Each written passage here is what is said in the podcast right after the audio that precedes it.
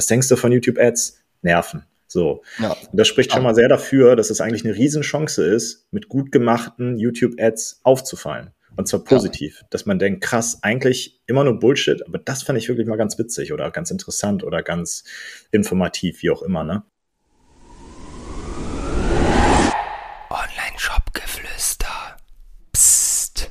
So, meine Lieben, wir sitzen heute wieder hier mit einem spannenden Interviewgast, nämlich dem guten Mike Klostermann, dem Gründer von Favineo. Man kann fast sagen, der YouTube-Ads- und Google-Ads-Agentur für Online-Shops. Ich freue mich sehr auf das Gespräch, weil das nicht mein Zuhause ist. Deswegen äh, werde ich bestimmt ja auch noch das ein oder andere lernen jetzt. Mhm. Ähm, ja, was, was kann man sagen über Mike und Favineo? Kunden, ich drop mal kurz ein paar Namen, Löwenanteil, OneWelt, WideHo. Ich glaube, das reicht schon. Ähm, genau, und Mike äh, ist tatsächlich auch aktuell dabei, äh, ein paar Einsteigerinhalte zum Thema Google Ads für unser unsere Beratungen herzustellen, weil es einfach ein super, super wichtiges Thema auch ist für kleinere Online-Shops. Und Mike, schön, dass du da bist. Erste Frage an dich. Ihr seid ja jetzt gerade von der Positionierung her ganz stark aufs Thema YouTube gegangen. Warum mhm. YouTube? Warum YouTube? Ähm, ja, moin erstmal. Freut mich sehr, dass ich dabei sein darf. Ähm, YouTube ist jetzt so ein bisschen das, was wir als die nächste große Performance-Marketing-Welle sehen. Also, ähm, wenn ich das so ein bisschen einordnen müsste, ähm, erstmal in den Google Ads-Kosmos muss man sagen, dass Google Ads einfach einer wahnsinnigen ähm, Automatisierungsmechanismus ähm, unterliegt. Es gibt diese neue Kampagnenform Performance Max. Google arbeitet wahnsinnig stark daran, immer mehr Automatisierung reinzubringen.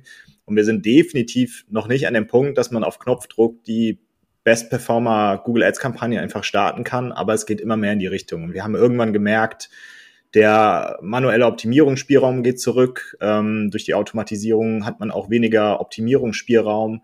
Wir setzen jetzt gerade noch auf ein Hybrid-Setup. Das heißt, wir machen eine Performance-Max-Kampagne parallel zu Standardkampagnen, damit wir eben Steuerung und Optimierungsspielraum und manuelle Einstellungen vornehmen können.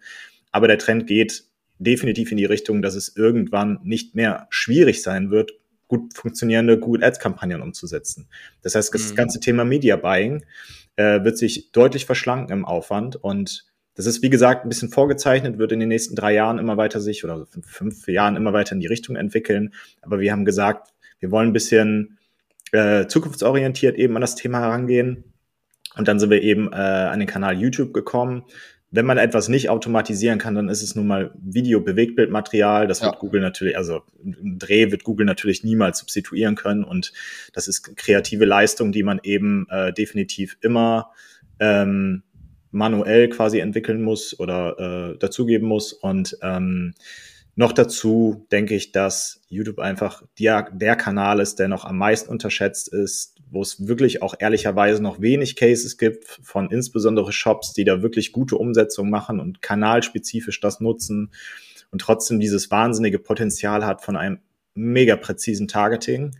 Äh, du kannst die kompletten Datensatz aus dem Google-Kosmos nutzen und wer kennt dich besser, wenn ich deine Google-Suche?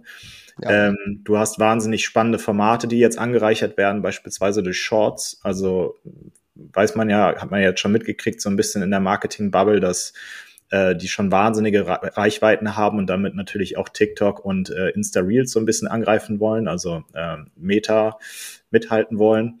Ähm, und du hast, wenn du die Creatives richtig ähm, richtig entwickelst und zwar nicht sagst, wir haben ein Video, lass das ein halbes Jahr laufen, das funktioniert ja auch bei Facebook und anderen Kanälen nicht, dass ja. du wirklich sagst, du gehst auf diesen Ansatz Data-Driven Creativity oder Creatives, dass du immer wieder reingehst in die Zahlen, immer wieder nachoptimierst, die Videobestandteile neu zusammensetzt, die Hooks durchtestest, den Angle durchtestest, so. Da geht die Reise hin und ich denke, das wird der nächste große Marketing-Performance-Kanal, insbesondere weil Meta halt eben so ein bisschen abkackt, vom Tracking her, von den Preisen her, von den ähm, die Pixel werden aus den Websites rausgekickt, Daten, die Daten fehlen mittlerweile immer mehr, also Facebook kommt ja gar nicht mehr so an die Daten, wie es beispielsweise in Google kann und äh, bei TikTok bin ich auch immer etwas kritisch, weil ich sage, ja, spannender Kanal, aber super schwer messbar, super schwer skalierbar, super individuell auch, äh, funktionsweise, also ich bin mit dreiunddreißig ist logischerweise am Alter, dass ich mich mit TikTok privat nicht mehr so viel auseinandergesetzt habe. Ja. Ähm, ich bin jetzt eher so in diesem in dieser Shorts-Sucht so ein bisschen abge, abgedriftet, weil Shorts bei YouTube wieder, ja. Ja, tatsächlich. Das finde ich, das finde ich sehr interessant, weil das ist ein Format, das habe ich persönlich noch gar nicht genutzt. Aber du hast ja. schon so viele Sachen gesagt, da will ich mal ganz kurz drauf eingehen. Ja, also ich finde es auf jeden ja. Fall erstmal sehr interessant, so dieser Trend von Automatisierung, dass es Media Buying immer, immer weniger relevant wird, sage ich mal. Das ist ja eine Sache, die man aktuell bei auch Meta sehr, sehr stark sieht. So, dass der Fokus liegt da einfach ganz, ganz stark auf dem Creative. Finde ich auf jeden Fall sehr spannend. Dass Meta am Abkacken ist, das würde ich so halb unterschreiben. Klar, gibt es ein paar Herausforderungen, aber man kann natürlich trotzdem noch extrem, extrem viel über diese Plattform erreichen. Natürlich nur einmal ganz kurz klarstellen ja. an dieser Stelle, das ist meine Überzeugung, äh, aber ich glaube auch deine, oder? Dann habe ich es ein bisschen spitz formuliert. Facebook ja. ist nicht am Abkacken, aber es wird einfach schwieriger. Facebook ist ja. ehrlicherweise der einzige funktionierende Push-Marketing-Kanal da draußen bislang. Vor allem auch sehr konstant und verlässlich auf jeden Fall. Definitiv. Das ist der Top-Notch-Kanal, der als erstes genutzt werden sollte. Ja. Dazu kommt dann eben Search und Shopping, dieser klassische Pull-Kanal. Wenn Leute nach dir suchen, sollen sie dich auch finden. Aber Google versucht jetzt eben YouTube auch zu diesem Push-Kanal zu entwickeln, wie es halt quasi ja. in Facebook auch über Insta und äh, Facebook selbst halt hinkriegt. Ja. Und ähm, ich würde definitiv immer natürlich mit Facebook starten, aber wenn das irgendwo ausgeschöpft ist oder wenn da irgendwie es irgendwann zu teuer wird oder wenn da irgendwo... Ja, wie gesagt, meistens das Potenzial irgendwo, irgendwann begrenzt ist. Wenn es da irgendwo nicht weitergeht, dann steht man so ein bisschen händeringend. Also dann, klar, kann man dann noch äh, viel mit Klaviyo, Bestandskundenpflege und äh, Content und S E O und all diese Sachen. Ähm, aber dann ist YouTube, glaube ich, das, was wirklich in diesem ganzen Mix noch sehr underrated ist. So, ne? Ja, safe. Also ich denke auch, dass es mega Potenzial hat. Ich habe aber auch das Gefühl, dass es doch sehr, sehr am Anfang ist. Also ich persönlich, ich habe jetzt YouTube Premium, aber auch mhm. erst seit zwei Monaten tatsächlich. Das mhm. heißt, ich sehe aktuell auch keine Werbung mehr auf YouTube. Aber ja. Stand vor zwei Monaten, ich konsumiere sehr, sehr viel YouTube so. Mhm. In meiner, in meiner Freizeit, aber auch beruflich äh, informiere ich mich da zu vielen Themen. Da muss ja. ich sagen, wenn ich mal so reflektiere, zurückblicke auf das letzte halbe Jahr, bin mir eigentlich ziemlich sicher, dass ich nicht eine einzige Anzeige gesehen habe von einem Online-Shop, ähm, weshalb ich es einfach super spannend finde, da heute mal so ein bisschen mehr äh, von dir drüber zu erfahren, wie man das aufbaut, wie Creatives aufgebaut ja. sind und so weiter. Und ich ja. glaube auch, dass es ein heißes Ding ist. Ähm, und klar, wenn mhm. die Marketing-Bubble anfängt, über ein Thema krass zu sprechen, das immer wieder aufkommt irgendwo, ja.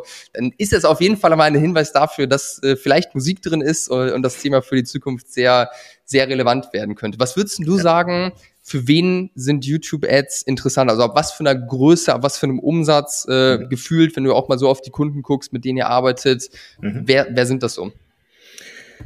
Ähm, man muss auf jeden Fall sagen, dass man sich YouTube ein bisschen leisten können muss, weil YouTube schon Budget erfordert. Und zwar nicht nur Budget in der Kampagne, sondern eben auch Budget für die Produktion. Ähm, man kann auch mit einfachen Formaten starten. Man kann jetzt auch beispielsweise sagen, hey, wir nehmen unsere Hochkant-Formate von Instagram und ziehen die rüber und spiegeln die einfach nur auf Shorts. Das macht auch der eine oder andere mal. Ähm, das ist aber was, wo ich eigentlich immer sage, gerade auch im sechzehn zu neun Format, du musst eigentlich nochmal kanalspezifisch produzieren oder du musst halt einmal eine richtig geile Content-Produktion machen, die du dann in alle Marketingkanäle verlängern kannst, so, die du adaptierst in sechzehn zu neun, neun zu sechzehn, in äh, Square, falls es irgendwo auch noch äh, erforderlich ist. Äh, aber die Metriken sind natürlich unterschiedlich und äh, ein Shorts-Format funktioniert auch anders als ein Format, das du im sechzehn zu neun im Rechner siehst oder auf dem Fernseher. So, das sind auch auf dem Fernseher oder auf dem Rechner hast du ja fünf Sekunden mit Ton. Wahnsinnig wertvoller Kontakt. Und du hast dir höchstwahrscheinlich Premium geholt, weil dich genau dieser Kontakt genervt hat. So. Ja, ja, man Sprich- sieht halt nur so Online-Marketing-Gurus, die haben ja, äh, das Blaue vom Hilfeversprechen. Das ist natürlich ja. unsere Bubble. Dann sind, also, da sind wir natürlich ein bisschen dann auch gefangen in diesen Retargetings. Ich denke, ja. andere sehen dann andere Werbung, aber sehr ja. eingängige Tonus ist bisher, was denkst du von YouTube-Ads? Nerven. So, ja. Und das spricht schon mal sehr dafür, dass es eigentlich eine Riesenchance ist, mit gut gemachten YouTube-Ads aufzufallen. Und zwar positiv, ja. dass man denkt, krass, eigentlich immer nur Bullshit, aber das fand ich wirklich mal ganz witzig oder ganz interessant oder ganz informativ, wie auch immer. Ne?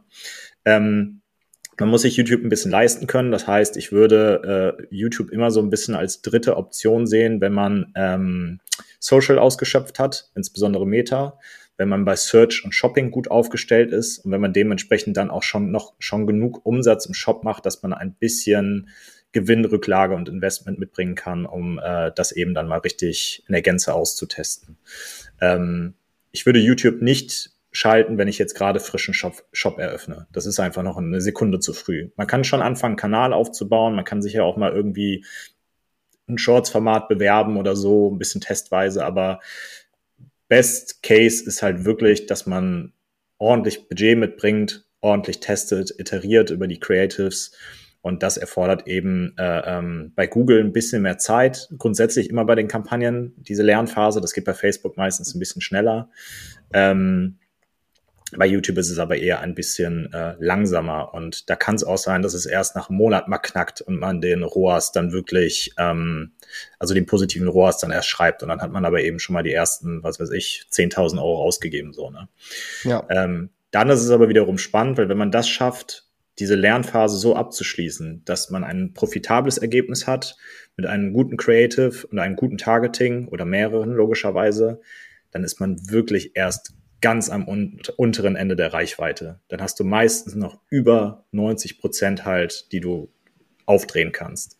Ja. Und das spricht halt ganz klar dafür, das heißt, das, das, das Potenzial bei YouTube ist immens so, ne? Ja, ähm, ja genau, das in, in der Kürze. Ja, finde find ich, find ich auf jeden Fall spannend, um, um da mal so eine Hausnummer einfach in den Raum zu werfen. Was würdest du sagen, was sollte man, um YouTube eine ehrliche, vernünftige Chance zu geben, am Anfang das Ganze auch vernünftig und richtig anzugehen? Da bin ich grundsätzlich Fan davon, keine mhm. halben Sachen zu machen. Ähm, was, was muss man da für ein Budget in die Hand nehmen, aus deiner, aus deiner Einschätzung? Es ist immer ein bisschen Produkt- und Shop-spezifisch äh, abhängig oder zielgruppenabhängig, weil man natürlich äh, verschiedene Angles durchtesten will und für verschiedene Angles nutzen wir verschiedene Targetings. So, ähm, das heißt, du kannst logischerweise mit einem Angle starten, dann hast du keine Vergleichswerte, du kannst aber auch drei, du kannst aber auch fünf mit aufnehmen und umso mehr Angles du aufnimmst, umso teurer wird's, weil eine Kampagne schon mal so mit Ich, ich sage jetzt mal einfach fünfzig bis hundert Euro am Tag starten sollte. Und ja. wenn du dann gleichzeitig eine Kampagne pro Engel hast, für einmal für Keywords meinetwegen, einmal für Placements und dann nochmal einmal für äh, basierend auf äh, Retargeting und Lookalikes oder sowas, ähm, dann ähm, wird es schon schnell teuer, sag ich mal. Und dann sollte man schon mal so die ersten zehntausend bis fünfzehntausend Euro für die ersten zwei Monate schon mal mitbringen, so als ja. Investition, also als Investition logischerweise. Aber ja, natürlich, rein, rein fürs Werbebudget, ja, ohne eine Produktion äh, genau, vorne dran. Genau, genau. Ja.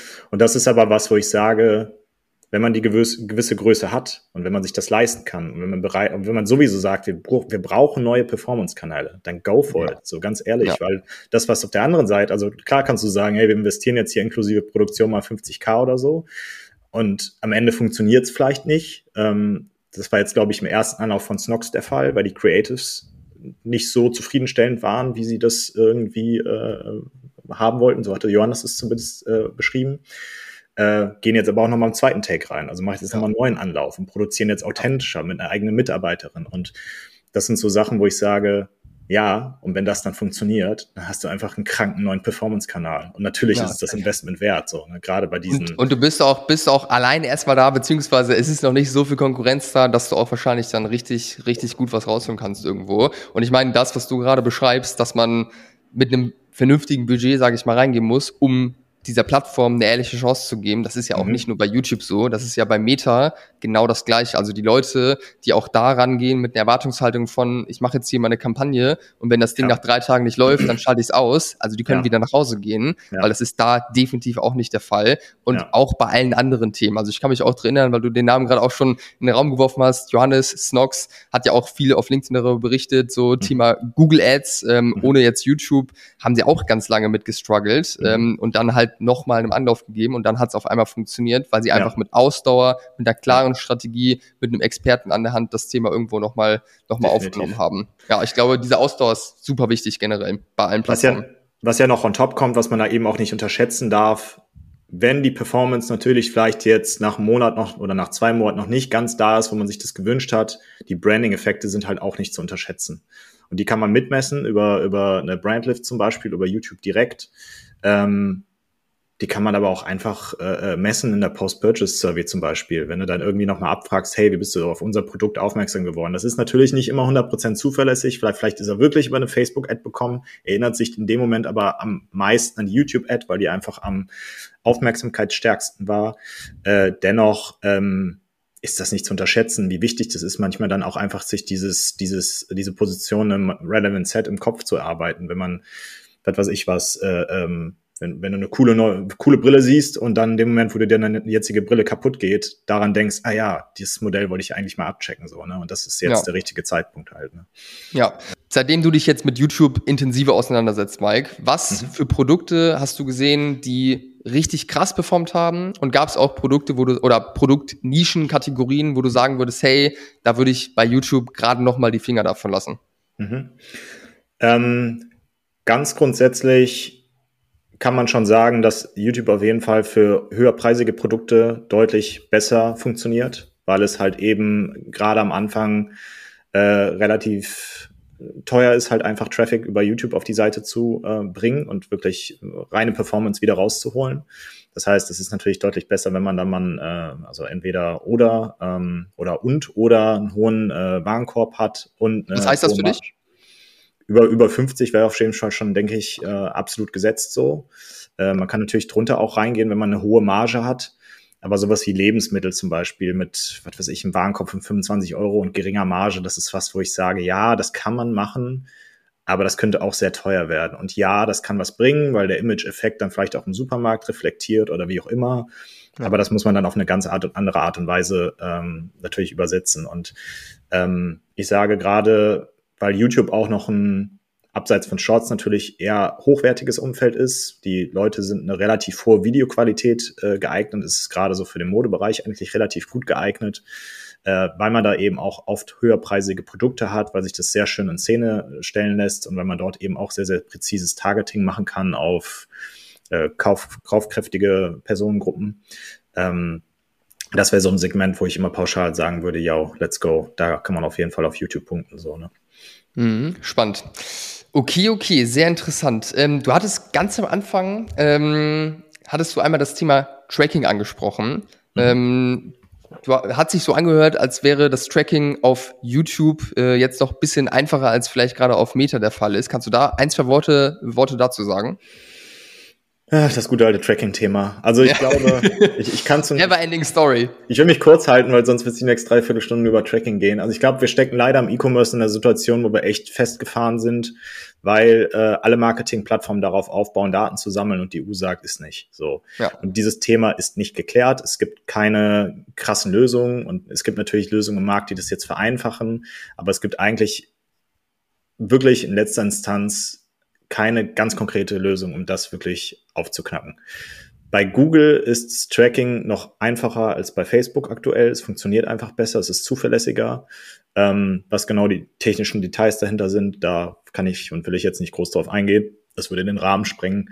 Ähm, warum ich das bei YouTube jetzt aber explizit erwähnt habe, ist, obwohl wir einen relativ hohen Messgrad äh, im Shop haben, ähm, ist natürlich dieser... Ähm, sagen wir mal, du sitzt auf dem Sofa, du guckst dir irgendwas bei YouTube an und du bist gar nicht so, gar nicht in dem Moment in der Situation, dir jetzt was kaufen zu wollen, wenn du es auf dem Fernseher siehst und vielleicht nur mal kurz in dein Handy schickst. Ähm, das heißt, äh, Post-Click ist einfach das, was dann nicht mehr so krass funktioniert. Ein bisschen Post-View musst du halt mit einfließen lassen und du musst versuchen, irgendwie die mittel- bis langfristigen Effekte einzuholen über beispielsweise Post-Purchase-Surveys oder über andere Methoden, die man dann auch on top setzt. Irgendwelche, ähm, beispielsweise diese Brandlift, die ich eben äh, erwähnt habe, um Markeneffekte zu messen oder regionale Tests oder irgendwie sowas. Ne? Ja. Also Brandlift, ähm, um das einmal hier klarzustellen, das sind diese kurzen, knackigen Umfragen, die dann reinkommen. Welche dieser Marken genau. hast du in der letzten Zeit wahrgenommen? Ja. Genau. Potthässlich, aber es scheint für Google aus Google-Sicht auszureichen, um die Leute... Ich bin auch so ein Typ, der das sogar relativ ehrlich immer beantwortet. Also ich auch. Ich, ich finde es find wichtig, die Brands zu supporten. Deswegen ja, nehme ich da teil. Genau. Also Tracking ist nasty, wissen wir, glaube ich, alle. Ähm, ich habe keine ja. Pauschallösung für äh, das Best-Case-Setup, aber wir haben natürlich unser eigenes Framework dafür und wir kriegen es äh, recht zuverlässig ähm, hin, aufzuzeigen, dass Kampagnen funktionieren. Äh, genug Daten in die Kampagnen reinzubekommen, um sie auf der Basis zu optimieren, um wirklich auch zu sagen, hey, hier haben wir ein R O A S und da haben wir Conversions und da setzen, auf den Engel setzen wir mehr, mehr Fokus. Aber du darfst auch nicht vergessen, dass Metriken äh, wie äh, Absprungraten oder äh, Durchsehraten oder Klicks äh, auch da natürlich mit reinspielen. Das sind da nicht immer nur die reinen Umsatzzahlen. Also man kann natürlich auch diese Soft, ähm, Soft Conversions mit reinzählen und die sind gerade natürlich für den Kreativbereich auch ähm, relativ spannend. Ja, Okay, spannend. So viel zum Tracking. Müssen wir, müssen wir gar nicht weiter drauf eingehen. Ähm, fand ich bloß ganz interessant, da mal eine Meinung von dir zu hören. Mhm. Das nächste Thema, wo ich, wo ich jetzt selbst in den letzten Wochen auf jeden Fall irgendwie verstärkt wahrnehme, auf LinkedIn, ähm, aber auch auf YouTube selbst, das Thema Shorts. Wie mhm. ich gerade am Anfang schon gesagt habe, ich persönlich habe noch nie da reingeklickt, halt nur einmal, um es ein bisschen auszuprobieren. Also für mich, ich bin halt vierundzwanzig, werde jetzt bald fünfundzwanzig. Ich gucke mhm. mir, wenn ich dieses Format sehen will, gucke ich es mir auf TikTok an oder mhm. auf Instagram. Kannst du mal so ein bisschen was dazu sagen? Weil ich finde es persönlich schwer greifbar und ich bin mir sicher, das geht vielen so, die hier gerade zuhören. Ähm, wie krass ist dieses Thema, diese, dieses Format schon auf YouTube? Kannst du da ein paar Zahlen vielleicht mal droppen? Äh, ja, Shorts, wie gesagt, wie schon gesagt, eigentlich das Format, mit dem Google jetzt ganz steil auch Insta-Reels und ähm, oder Insta-Stories und ähm, TikTok angreift und wahnsinnige Wachstumszahlen verzeichnet. Also die letzte Zahl, die ich gehört habe, und die wird wirklich wöchentlich geupdatet, sind dreißig Milliarden Views am Tag weltweit. Und das für ist Shorts. Das, für Shorts. Und um das mal einzuordnen, es gibt, glaube ich, sechs bis acht Milliarden Suchanfragen nur bei Google. Also es ist wirklich gigantisch. Und ähm, natürlich auch Hardcore, genauso wie bei wie bei TikTok so, wenn du einmal reinkommst in diesen genau. Sog, dann bist du halt auch ja, mal schnell ja. bei hundert Dingern, ne? Ja, ich, ich denke manchmal, komm mal kurz reingucken und dann sitze ich da wieder eine Dreiviertelstunde und habe da bestimmt hundert Dinger durchgeskippt. Und ah, krass, dann so, so weit ist es schon, so gut ist ja, es schon, dass es dich fesselt, ja? Und dann aber auch so Sachen, wo du denkst, oh Mann, warum habe ich mich jetzt bestimmt zwanzig Minuten mit dem Amber Heard Johnny Depp Case beschäftigt? Das, ich will es doch eigentlich gar nicht wissen, aber Äh, irgendwie hat es mich in den Bann gezogen. Naja, ähm, das sind natürlich gigantische Wachstumszahlen und ich glaube, da ist einfach noch nicht Schluss. Das, das nimmt jetzt erst richtig an Fahrt an und ich glaube, es gibt, kommen immer mehr Artikel auch, ähm, vor allen Dingen aus den U S A, wo sie sagen, äh, TikTok kann sich da echt warm anziehen, weil wenn äh, Google eben auch diese Daten aus dem Suchkosmos nutzt, um die Shorts auf deine Interessen so abzustimmen, dass wenn du letzte Woche eine Brille gesucht hast, heute irgendwie Shorts-spezifische ähm, Äh, Clips zu Brillen siehst, in welcher Form auch immer, ja. dann kann es ganz schnell ganz addictive ja. werden. Und ähm, ja. Das ist natürlich nochmal ein großes, großes Potenzial jetzt von Google, ähm, da diese Sachen mit einzubeziehen. Also bei ja. TikTok merke ich selbst jetzt, wenn ich darauf gehe und ich gucke mir, also ich bin gerade äh, dabei, mich auf einen Triathlon vorzubereiten, habe mir gerade ein neues Rennrad gekauft, so deswegen mhm. bleibe ich halt bei neuen Rennrädern oder schönen Aufnahmen irgendwie, da bleibe ich hängen. Wenn du dir davon mhm. drei Videos anguckst, dann merkst du ganz schnell, dass nur noch solche Sachen kommen. Ja. Das äh, ist natürlich schon ein großes, großes Potenzial von YouTube ja. äh, da an der Stelle. Ich habe einen Kollegen, der ist äh, Weininfluencer. Influencer. Liebe Grüße mhm. an Johannes an der Stelle. Mhm.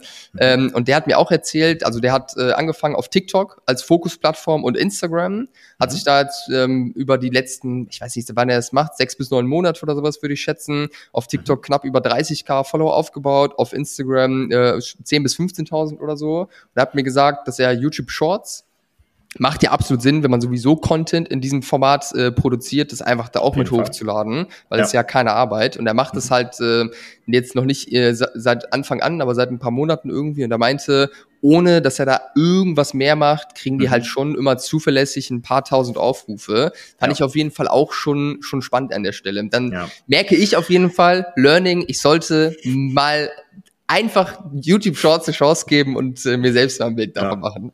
ich, ich kann ja noch ergänzen, es geht ja auch nicht nur darum, dass der Algo bei, bei Google einfach schon ziemlich gut ist. Google hat natürlich noch den immensen Vorteil, dass sie die anderen Kanäle damit reinfließen lassen.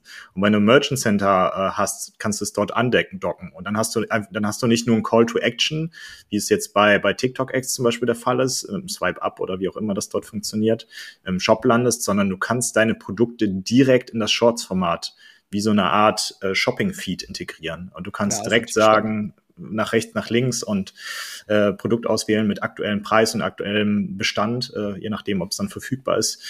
Ähm, und diese ganzen E-Commerce-Verwebungen, sage ich jetzt mal, diese ganzen äh, Search, Display, Shop, ähm, auch Maps und Gmail, irgendwie, das, das fließt da irgendwie alles mit rein. So. Und die, dieser ganze Datenpool kann natürlich extrem dem Ganzen, ja, also wird extrem dafür genutzt, äh, ja. dich so, dein Interesse so präzise wie möglich dann auch abzufangen. Ne? Ja, als Marketer ein Traum. Wenn man ja. äh, von oben aus der Moralsicht drauf guckt, äh, kann man es vielleicht anzweifeln. Aber mhm. bleiben wir heute mal in der Marketer-Perspektive. Okay, spannende Sache auf jeden Fall. Hast du da Erfahrungswerte, was, was jetzt Ads auf, äh, auf diesem Placement äh, angeht, macht ihr das aktuell auch schon? Und könnt ihr darüber was berichten? Was meinst du mit, mit Shorts? Genau, richtig. Genau, die, die lassen wir mit einfließen. Es gibt jetzt noch keine offizielle Möglichkeit, Shorts separat einzubuchen, aber man kann sie einfach schon ganz normal mit in die Kampagnen hinterlegen und dann werden sie mit ausgespielt, auch im neun zu sechzehn Format. Okay. Äh, und es gibt auch Möglichkeiten, jetzt schon Shorts alleinstehend einzubuchen. Äh, die ersten haben den Trick auch schon raus. Das heißt, man kann auch den Fokus rein auf Shorts legen. Und das ist, wie gesagt, etwas, was wirklich wenige, wenige bisher machen und noch ja. wenigere wirklich gut. Also Riesenchance, sich da zu positionieren. Ja. Und man darf auch nicht vergessen, ähm, YouTube war natürlich bisher immer ein sehr starker, naja, dass das YouTube eher als Branding-Kanal äh, und weniger als Performance-Kanal bekannt ist, liegt natürlich dran, dass man bisher eigentlich immer ähm, das so genutzt hat, dass man in irgendeiner Lean-Back-Situation ist und eigentlich ein Video schauen will, davor kommt irgendeine Ad und man ist genervt und man hat auch gar nicht jetzt irgendwie Man will eigentlich gar nicht klicken in dem Moment. Und man will auch gar nicht, man ist auch gar nicht auf in der richtigen Situation vielleicht. Ne? Ja. Ähm, bei Shorts ändert sich das aber. Shorts ist ein ähm, Lean-In-Format. Äh, und das könnte die ganze Logik natürlich nochmal auf links drehen. Darf ja. man aber eben auch nicht vergessen, dass es eben gegenüber dem sechzehn zu neun Format auch ein, äh, anders funktioniert. Das heißt, du hast nicht diese fünf Sekunden mit Ton, sondern du hast eigentlich eher, du brauchst eher diese Scroll-Stopper, du brauchst dieses ja. klassische äh, TikTok-Insta-Framework, sage ich mal, um da, um da auch die Aufmerksamkeit super schnell zu catchen, damit die Leute dranbleiben ja. und nicht einfach weiter swipen. Ne? Ja, safe. Ich bin auf jeden Fall, also was diese ganze Thematik angeht, so gefühlt gerade so ein Kampf der Giganten, YouTube, mhm. Meta, TikTok, alle gehen auf dieses, äh, dieses Hochformat. Ich bin auf jeden Fall sehr, sehr gespannt, wie sich dieser Kampf weiter fortführen wird, wer da, ja, wer da dominieren wird äh, in den, ja, in den nächsten Jahren. Klar. Ja, mal schauen. Ich, ich bin offen für alles. Ähm, ja.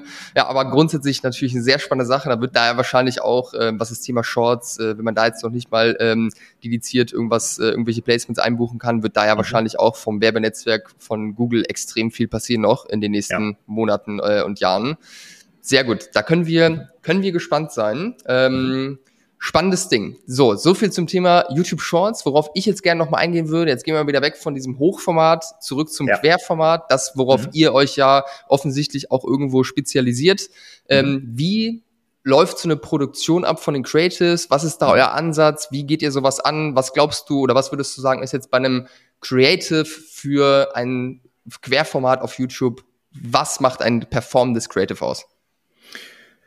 Ähm, wir haben Ähm, mittlerweile so ein bisschen diese Landingpage-Referenz, die wir dann immer mitbringen, dass wir sagen, eine Videoproduktion funktioniert nicht mehr so wie früher, sage ich mal, ganz klassisch. Also im Social-Ads-Bereich weiß man mittlerweile, wie man Videoproduktion macht, nach diesem, nach diesem Framework, dass man sagt, man hat verschiedene Module.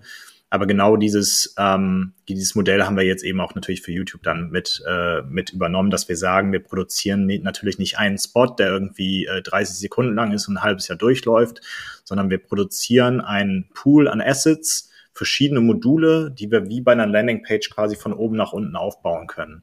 Und wir haben dann zum Beispiel, ich sage jetzt einfach mal fünf Hooks, wir haben äh, fünfmal Call to Action, wir haben fünfmal äh, vielleicht äh, U S Ps für verschiedene Angles, für äh, eine Unternehmensvorstellung und dann nochmal ein Call to Action, der vielleicht ein bisschen dringlicher ist, wo wirklich auch jemand im Bild steht und unten mit dem Finger auf den, auf den äh, jetzt hier klicken und äh, Rabatt sichern oder wie auch immer. Ne?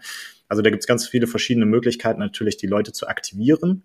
Ähm, aber das Spannende daran ist, dass bei uns eine Produktion am Ende nicht ein Video oder fünf Videos gibt, sondern theoretisch hunderte Creatives daraus zusammengeschnitten werden können. Ja. Und das ist genau die, die, die, die, die äh, Leistung, die wir dann auch bringen, dass wir sagen, hey, ab dem Moment, wo wir die Kampagnen live gehen, geht die kreative Arbeit eigentlich erst los. Wir haben dann zwar schon fertig produziert, aber wir gucken in die Zahlen, wir gucken uns die äh, Durchsehraten, die äh, Klickraten, die Absprungraten, die Conversion Rates an und wir gehen jede Woche rein und editieren die Videos neu auf der Basis. Ja. Gucken, Hooks, Angles, ähm, wie, alles, was ich gerade schon aufgezählt habe, alle Performance-Werte, die da mit reinfließen. Und wir können auf der Basis wirklich sehr kleinteilig dann diese Module, diese Videomodule wie auf einer Landingpage immer wieder neu modellieren, immer wieder neu zusammensetzen. Und äh, das sorgt natürlich dafür, dass du dann irgendwann Creatives findest, die in bestimmten Zielgruppen einfach sehr, sehr gut funktionieren, weil du halt nie weißt, was, also subjektive Einschätzung ist eh immer schwierig, gerade auch in der Kreation. Ähm, ich gleichzeitig aber auch das Gefühl habe, dass Kreative das sehr oft unterschätzen, wie viel man auf Basis der Daten lernen kann. Ja. Und äh, Google bringt jetzt eigentlich alles mit, ähm, um das beides perfekt zu kombinieren. Aber man muss es halt eben vorab in der Produktion auch schon mit berücksichtigen, ähm, weil es dann eben heißt, man muss die Skripte einfach ein bisschen anders aufbauen, wie wie man das vielleicht äh, aus klassischen Mediaagenturen oder so kennt oder ja. klassischen Kreativagenturen von vor zehn Jahren oder so. Ne? Ja. Wenn, wenn ich mir das so anhöre, dann muss ich sagen, gibt es da sehr, sehr, sehr, sehr viele Überschneidungen mit dem ganzen Testing-Ansatz, den man jetzt auch ähm, bei einem klassischen Performance-Marketing-Kanal wie Facebook oder TikTok, äh, sage ich mal, nimmt. Also einfach dieses äh, stumpf richtig viel Material aufnehmen, fünf Hooks testen, fünf Winkel testen, den Call-to-Action testen. Absolut. Die haben im Grunde genau das gleiche Vorgehen, was jetzt auch in diesem ganzen U G C-Umfeld äh, irgendwo, irgendwo mhm. genutzt wird. Was würdest du sagen, sind die größten Unterschiede jetzt zwischen den Creatives von YouTube mhm. zu Meta beispielsweise? Also wenn man wenn man es smart anstellt, dann sagt man natürlich, man produziert jetzt nicht für jeden einzelnen Kanal neu. Ähm, das kommt leider immer wieder vor, weil es viele spezialisierte Agenturen gibt, die sagen, wir produzieren nur für Facebook, nur für TikTok, nur für YouTube. Aber im Endeffekt wäre es natürlich am schlauesten zu sagen, man, kont- man produziert den Content einmal zentral vor und adaptiert ihn dann kanalspezifisch. Ähm, Dann ist es natürlich etwas einfacher, das Shorts-Format mitzunutzen, wenn man eh schon ein TikTok und ein Insta, Insta-Story quasi fertig hat, weil dann ist es wirklich einfach nur ein Klick-Upload und dann hast du es auf allen drei Kanälen gleichzeitig live und kannst die Leistungswerte eben auch kanalübergreifend auswerten. So. Natürlich kann der eine Engel in dem einen Kanal besser funktionieren als in dem anderen, aber am Ende des Tages werden die Daten schon auch irgendwie ein gemeinsames Bild ergeben. Ähm, der größte Unterschied sehe ich eigentlich insbesondere, also bei den Shorts-Formaten aufgrund der Interaktionsmöglichkeiten, beispielsweise die integrierten Shopping-Feeds oder die Call-to-Actions oder der Kanal, der vielleicht auch dahinter liegt, der ja auch ähm, spannende Reichweiten noch mit sich bringen kann. Der größte Unterschied ist dann aber eigentlich im sechzehn zu neun Format, weil es da natürlich der Einstieg äh, ein anderer ist, als wenn man sehr, sehr schnelllebig durch, ein, ähm, durch, durch so ein ähm, Feed äh, scrollt und so einen Scroll-Stopper braucht. Du hast dort fünf Sekunden mit Ton, in denen du die Leute abholen kannst. Und ja, mhm. das nervt die meisten. Und ja, sie holen sich dann Premium oder, oder erzählen oder, oder, ich kenne sogar Leute, die dann immer wieder das Video neu starten, damit sie keine Anzeige mehr sehen beim dritten Take. Also, ja. Da gibt's ja. ganz, ganz witzige Tricks, um das zu umgehen, weil es halt gefühlt niemand wirklich, ähm, grundsätzlich eigentlich nicht mag. Aber es steht und fällt mit der Kreation. Und wenn man das schafft, diese fünf Sekunden gut zu gestalten, sympathisch, authentisch, lustig, Humor wirkt, glaube ich, immer und kann man sehr, sehr gut anwenden, um die Leute bei der Stange zu halten, dass sie dann wirklich auch Bock haben, danach nochmal weiter zu gucken und vielleicht zu erfahren, warum genau das Produkt jetzt nachhaltig ist und wie das eigentlich funktioniert mit diesem ganzen Plastik in allen anderen herkömmlichen Produkten oder so. Ja. Ähm, dann ist das natürlich eine Riesenchance und nochmal ein viel wertvollerer Kontakt, als wenn du in einer Millisekunde über so eine TikTok-App irgendwie äh, Ad scrollst und ähm, dann unmittelbar wieder weg bist. So, ne? Und, ja, safe.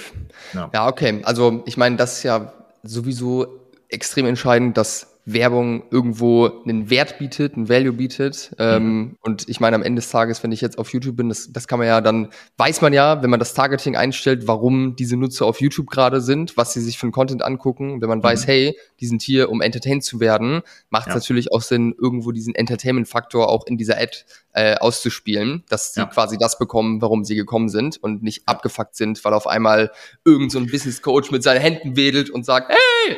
Ja, ja, klar. Und das ist ja auch, also du kannst ja auch super granular beispielsweise einzelne Kanäle oder Videos einbuchen und kannst sogar darauf einspielen. Ja. Also ich habe, ähm, weiß nicht, Seven versus. Wild hast du vielleicht mitbekommen, dieses bombastische YouTube-Format, was ja. letztes Jahr live gegangen ist. Ähm, der Bundeswehrshop da, da, ne? Ja, genau. Der, nee, das war nicht, also bei mir war es so ein, wirklich so ein Typ, der hat sich mit einer Axt in den Wald gesetzt. Das hat, glaube ich, was weiß ich, wer aus seinem äh, Laden gefilmt und der hat gesagt, ey, wenn du jetzt auch Bock hast auf Outdoor-Material, ähm, dann äh, schau jetzt bei uns im Shop vorbei und ansonsten viel Spaß mit Seven versus. Wild. Ich weiß gar nicht hundert Prozent, ob das so erlaubt ist, das so quasi indirekt zu featuren, aber es war natürlich, es hat sich einfach perfekt gefügt. So, ne? Es war einfach mhm. eine sehr, sehr ähm, unnervige Werbung, weil ich dachte, krass, ja. das ist ja wie, das ist ja wie jetzt die Ankündigung der, oder das ist passt perfekt zu dem, was ich jetzt eigentlich danach gucken wollte. Ne? Hätte aber auch im Video sein können, dieses dieser Part genau, als Werbung. Genau. Aber ja. wenn ich jetzt gerade eine, was weiß ich, eine Doku über die Kiezgrößen Hamburg sehen will und vorher wird mir eine Werbung über äh, irgendeinen Tee ausgespielt, dann ist es, dann passt es irgendwie nicht, ne? Also Tee ja. ist jetzt tatsächlich auch eher unrealistisch, aber irgendwas, was jetzt ein bisschen out of context ist, ja. ähm, dann, dann bin ich in dem Moment einfach auch nicht dafür empfänglich vielleicht. Ähm, außer es ja. ist dann, wie gesagt, gut produziert, lustig, unterhaltsam, wie auch immer. Ne? Ja, ich, ich höre auf jeden Fall raus. Und ich meine, es ist ja am Ende bei, bei Meta oder TikTok auch nichts anderes. So die ersten Sekunden sind entscheidend. Bei YouTube mhm. hat man natürlich den großen Vorteil, dass man sich die angucken muss. Mhm. Ähm, äh, und man einfach wirklich die Aufmerksamkeit auch hat in dem Moment. Zumindest mhm. bei den meisten Leuten. Kannst du mhm. da nochmal irgendwie ein, zwei Beispiele nennen, jetzt ganz von konkreten Cases, was man da machen kann, dass mhm. diese fünf Sekunden geil genutzt werden und nicht als nervig wahrgenommen werden? Puh, ähm, viele Cases habe ich mir angeguckt in den letzten Monaten, insbesondere aus den U S A. Da hat man echt das Gefühl, also ganz klassisch kennt man ja, glaube ich, dieses ähm, One Dollar Chef Club. Das ist ja wirklich ein Klassiker, der schon vor zehn, fünfzehn Jahren, äh, glaube ich, äh, auf YouTube hoch und runter geschaltet wurde und auch im Fernsehen lief. Und ähm, Face-to-Camera ist auf jeden Fall da an der Stelle eigentlich ein sehr, sehr gutes, also wie in diesem in diesem Beispiel auch, ein sehr gutes Mittel, um die Leute direkt anzusprechen, dass du das Gefühl hast, die stehen jetzt wirklich gerade bei dir im Raum und sprechen mit dir und äh, schreien dich aber nicht an und sind nicht nervig wie so eine Radiowerbung, sondern begegnen dir auf Augenhöhe. Also ich denke, man kann eigentlich schon mit sehr, sehr einfachen und ehrlichen Mitteln, und selbst wenn man sich als Geschäftsführer hinstellt und sagt, hi, ich bin Mike, ich habe einen Online-Shop, wir haben uns vorgenommen, irgendwie den Grill zu revolutionieren und irgendwie äh, Einweggrill ist Kacke und wir haben jetzt irgendwas entwickelt, das, das äh, ist die perfekte Alternative. Und dann hast du fünf Sekunden gefüllt und ähm, kannst am Ende ja noch abschließen. Und wenn du Bock hast, ein bisschen mehr darüber zu erfahren, bleib dran, sonst kannst du jetzt hier skippen. So, ne? Ja. Wirklich vielleicht auch okay. ein bisschen mit dem mhm. Format an sich spielen. Ja. Ähm, aber dann hast du einfach einen sehr authentischen, ehrlichen, coolen Auftritt schon so, ne? Und ja. ich, ich sag, ich habe ja eingangs gesagt, ja, eine richtig professionelle YouTube-Produktion ist eher was für größere Shops. Ähm, man kann aber natürlich auch als kleiner Shop sehr, sehr gut das Format nutzen und man kann es auch beispielsweise in so eine Performance Max Kampagne mit reinlegen. Das ist natürlich nicht äh, ansatzweise so ähm, fokussiert dann äh, ähm, ausgespielt oder aufgesetzt, wie wir das mit, mit einem richtigen, professionellen, ähm, umfangreichen Setup machen würden. Aber wenn man sagt, man würde es gerne mal testen, man wäre einfach irgendwie gerne bei YouTube live, dann kann man sich auch wirklich äh, in sein Büro stellen, mit einem Handy filmen, eine coole Ansprache machen, dreißig Sekunden, vielleicht noch mal ein bisschen das Produkt zeigen, vielleicht noch mal einen Mitarbeiter kurz irgendwie, der irgendwie einen Daumen in die, in die Kamera hält und sagt, guck mal, wie toll ich hier, äh, wie toll ich hier, was weiß ich, mache, im, im Lager stehe und dein Produkt verpacke. Ähm, und da kann man auch schon mit sehr, sehr einfachen Mitteln eigentlich Reichweite auf YouTube generieren. Ähm, ja, na, das ist am Ende... Das ist am Ende dann krass äh, skalierbar und äh, Conversions bringt, sei mal dahingestellt. Man kann, das das auch nicht hundert, sehen, ja. man kann es auch nicht hundert Prozent erfassen, aber man hat die Reichweite und man hat den Markeneffekt und man hat vielleicht auch die Sympathie dann auf seiner Seite, wenn man sagt, wir machen das so authentisch wie so eine, so von der Kameraführung her gefühlt wie so eine Stromberg-Folge. So ein bisschen wackelig, so ein bisschen, ne, weißt ja, du, so, ja. dass du das Gefühl hast, du bist jetzt voll dabei und es ist so viel abgestumpfter Werbescheiß auch da draußen teilweise, dass man vielleicht in dem Moment einfach denkt, cool, die, sind, die erreichen mich jetzt gerade einfach nur, weil sie, es, weil, ja. weil sie ehrlich sind so und authentisch. Ne? Ja, finde ich, finde ich sehr spannend. Ich meine, wir hatten ja auch kurz gesprochen, so weil wir mit Bruce Media auch äh, YouTube als Kanal äh, ausprobieren wollten. So mhm. habe ich ja auch überlegt, wie geht man es an? Muss man das jetzt direkt mit einem Partner machen? Hast du mir auch gesagt, ganz ehrlich, Berend, du hast einen Plan ungefähr, wie man, wie man Werbung macht. Probier einfach aus, äh, stumpf ja. mit der Handykamera. Ja. Denke ich, kann auf jeden Fall, kann auf jeden Fall Sinn machen, aber ich denke, wenn man an dem Punkt ist, ähm, den du am Anfang beschrieben hast, wo YouTube-Ads wirklich Sinn ergeben, ähm, dann macht es natürlich Sinn, da voll einzusteigen und auch direkt äh, aufs Ganze zu gehen, beziehungsweise einfach eine faire, faire Chance dann zu geben. Genau. Und ich finde es auf jeden Fall auch super, super interessant, so mit diesem äh, hey, und ansonsten klick hier und viel Spaß bei deinem Video. Ist am mhm. Ende ja so ein bisschen Permission-Based Marketing. Finde ich mhm. auf jeden Fall auch super, super spannend. Ich kann mir mhm. sehr gut vorstellen, dass sowas gut, sowas gut funktioniert und vor allem ist dann die Brand, wenn man jetzt auch diesen Brand Effekt mitnehmen möchte, ist dann auch nochmal irgendwo auf so einer Freundschaftsbasis ja. äh, vom, vom Gefühl her, mit dieser Nähe, die du gerade angesprochen hast. Und du kannst ja mal überlegen, wie oft du das vor Premium gesehen hast. Ich würde jetzt mal vermuten, zumindest nie wahrgenommen. Handvoll vielleicht. Ja, ne, aber also nur, wenn höchstens, höchstens ein paar Mal ja. irgendwo. Aber ich erinnere mich jetzt auch nicht an so einen Case. Ja, und das ist aber wieder genau das Beispiel dafür, ja, YouTube ist ein super krasser, potenziell spannender Kanal, aber es steht und fällt mit der Kreation und da gibt es in Deutschland und deshalb konnte ich jetzt auch nicht, also kann ich jetzt nicht krass viele Beispiele nennen, wo ich, wo ich gesagt habe, das ist Best Practice. Die gibt es schon auf jeden Fall. Äh, teilweise liegen sie aber eben auch bei der Konkurrenz, daher will ich sie nicht namentlich nennen. ähm, aber das ist was, wo ich sage, auch kreativ ist da einfach noch richtig Potenzial aufzufallen. Und zwar äh, nicht, indem man top-notch produziert, sondern indem man einfach ehrlich und authentisch und cool bleibt und ist und äh, das eben dort einfach in die richtige Szene dann setzt. Ne? Ja, spannend. Sehr, sehr geil. Mike, mhm. vielen Dank für die ganzen Inputs, dass du uns einfach mal so ein bisschen mitgenommen hast in die YouTube- und äh, das Google Ads-Universum. Wer jetzt äh, sagt, er oder sie hat Bock, äh, mal mit Mike zu sprechen, äh, ob äh, ja das Thema YouTube vielleicht spannend sein könnte für, für den eigenen Case. Ich verlinke auf jeden Fall eure Website in den Shownotes und auch dein LinkedIn. Ich denke, du bist ja auch immer offen. Wenn man irgendwo mhm. mal eine Frage an dich hat, kann man sich äh, dann gerne bestimmt bei dir melden. Und mhm. Mike, ich sag vielen, vielen Dank für die ganzen Insights und du hast das letzte Wort.